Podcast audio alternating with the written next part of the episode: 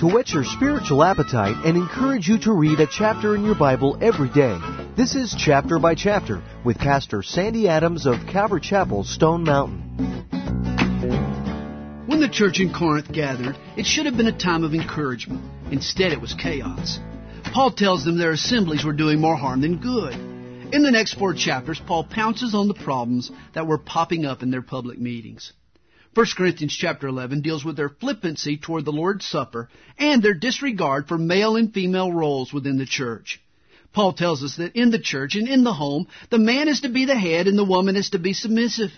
I know that's out of fashion, but you can either believe the Bible or reject it. That's up to you. Apparently, some Corinthian sisters were praying in public without wearing the customary veil. Paul is not teaching that women today must wear a veil to pray. All he's saying is that a Christian woman should be aware of how her society will interpret her actions. She should respect the customs of her culture and be certain her actions demonstrate a submissive spirit. The early church had a custom of coming together for a huge potluck. They would eat together, then participate in communion. But for many of the Corinthians, this potluck had become a pig out. Their service had turned selfish.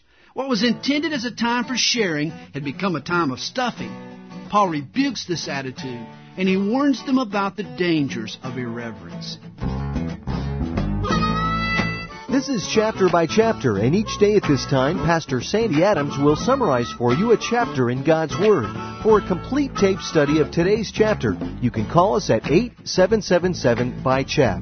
That's 8777 BYCHAP. If you would like to listen again to today's chapter, visit our website at calvarychapelstonemountain.com. Thanks for listening.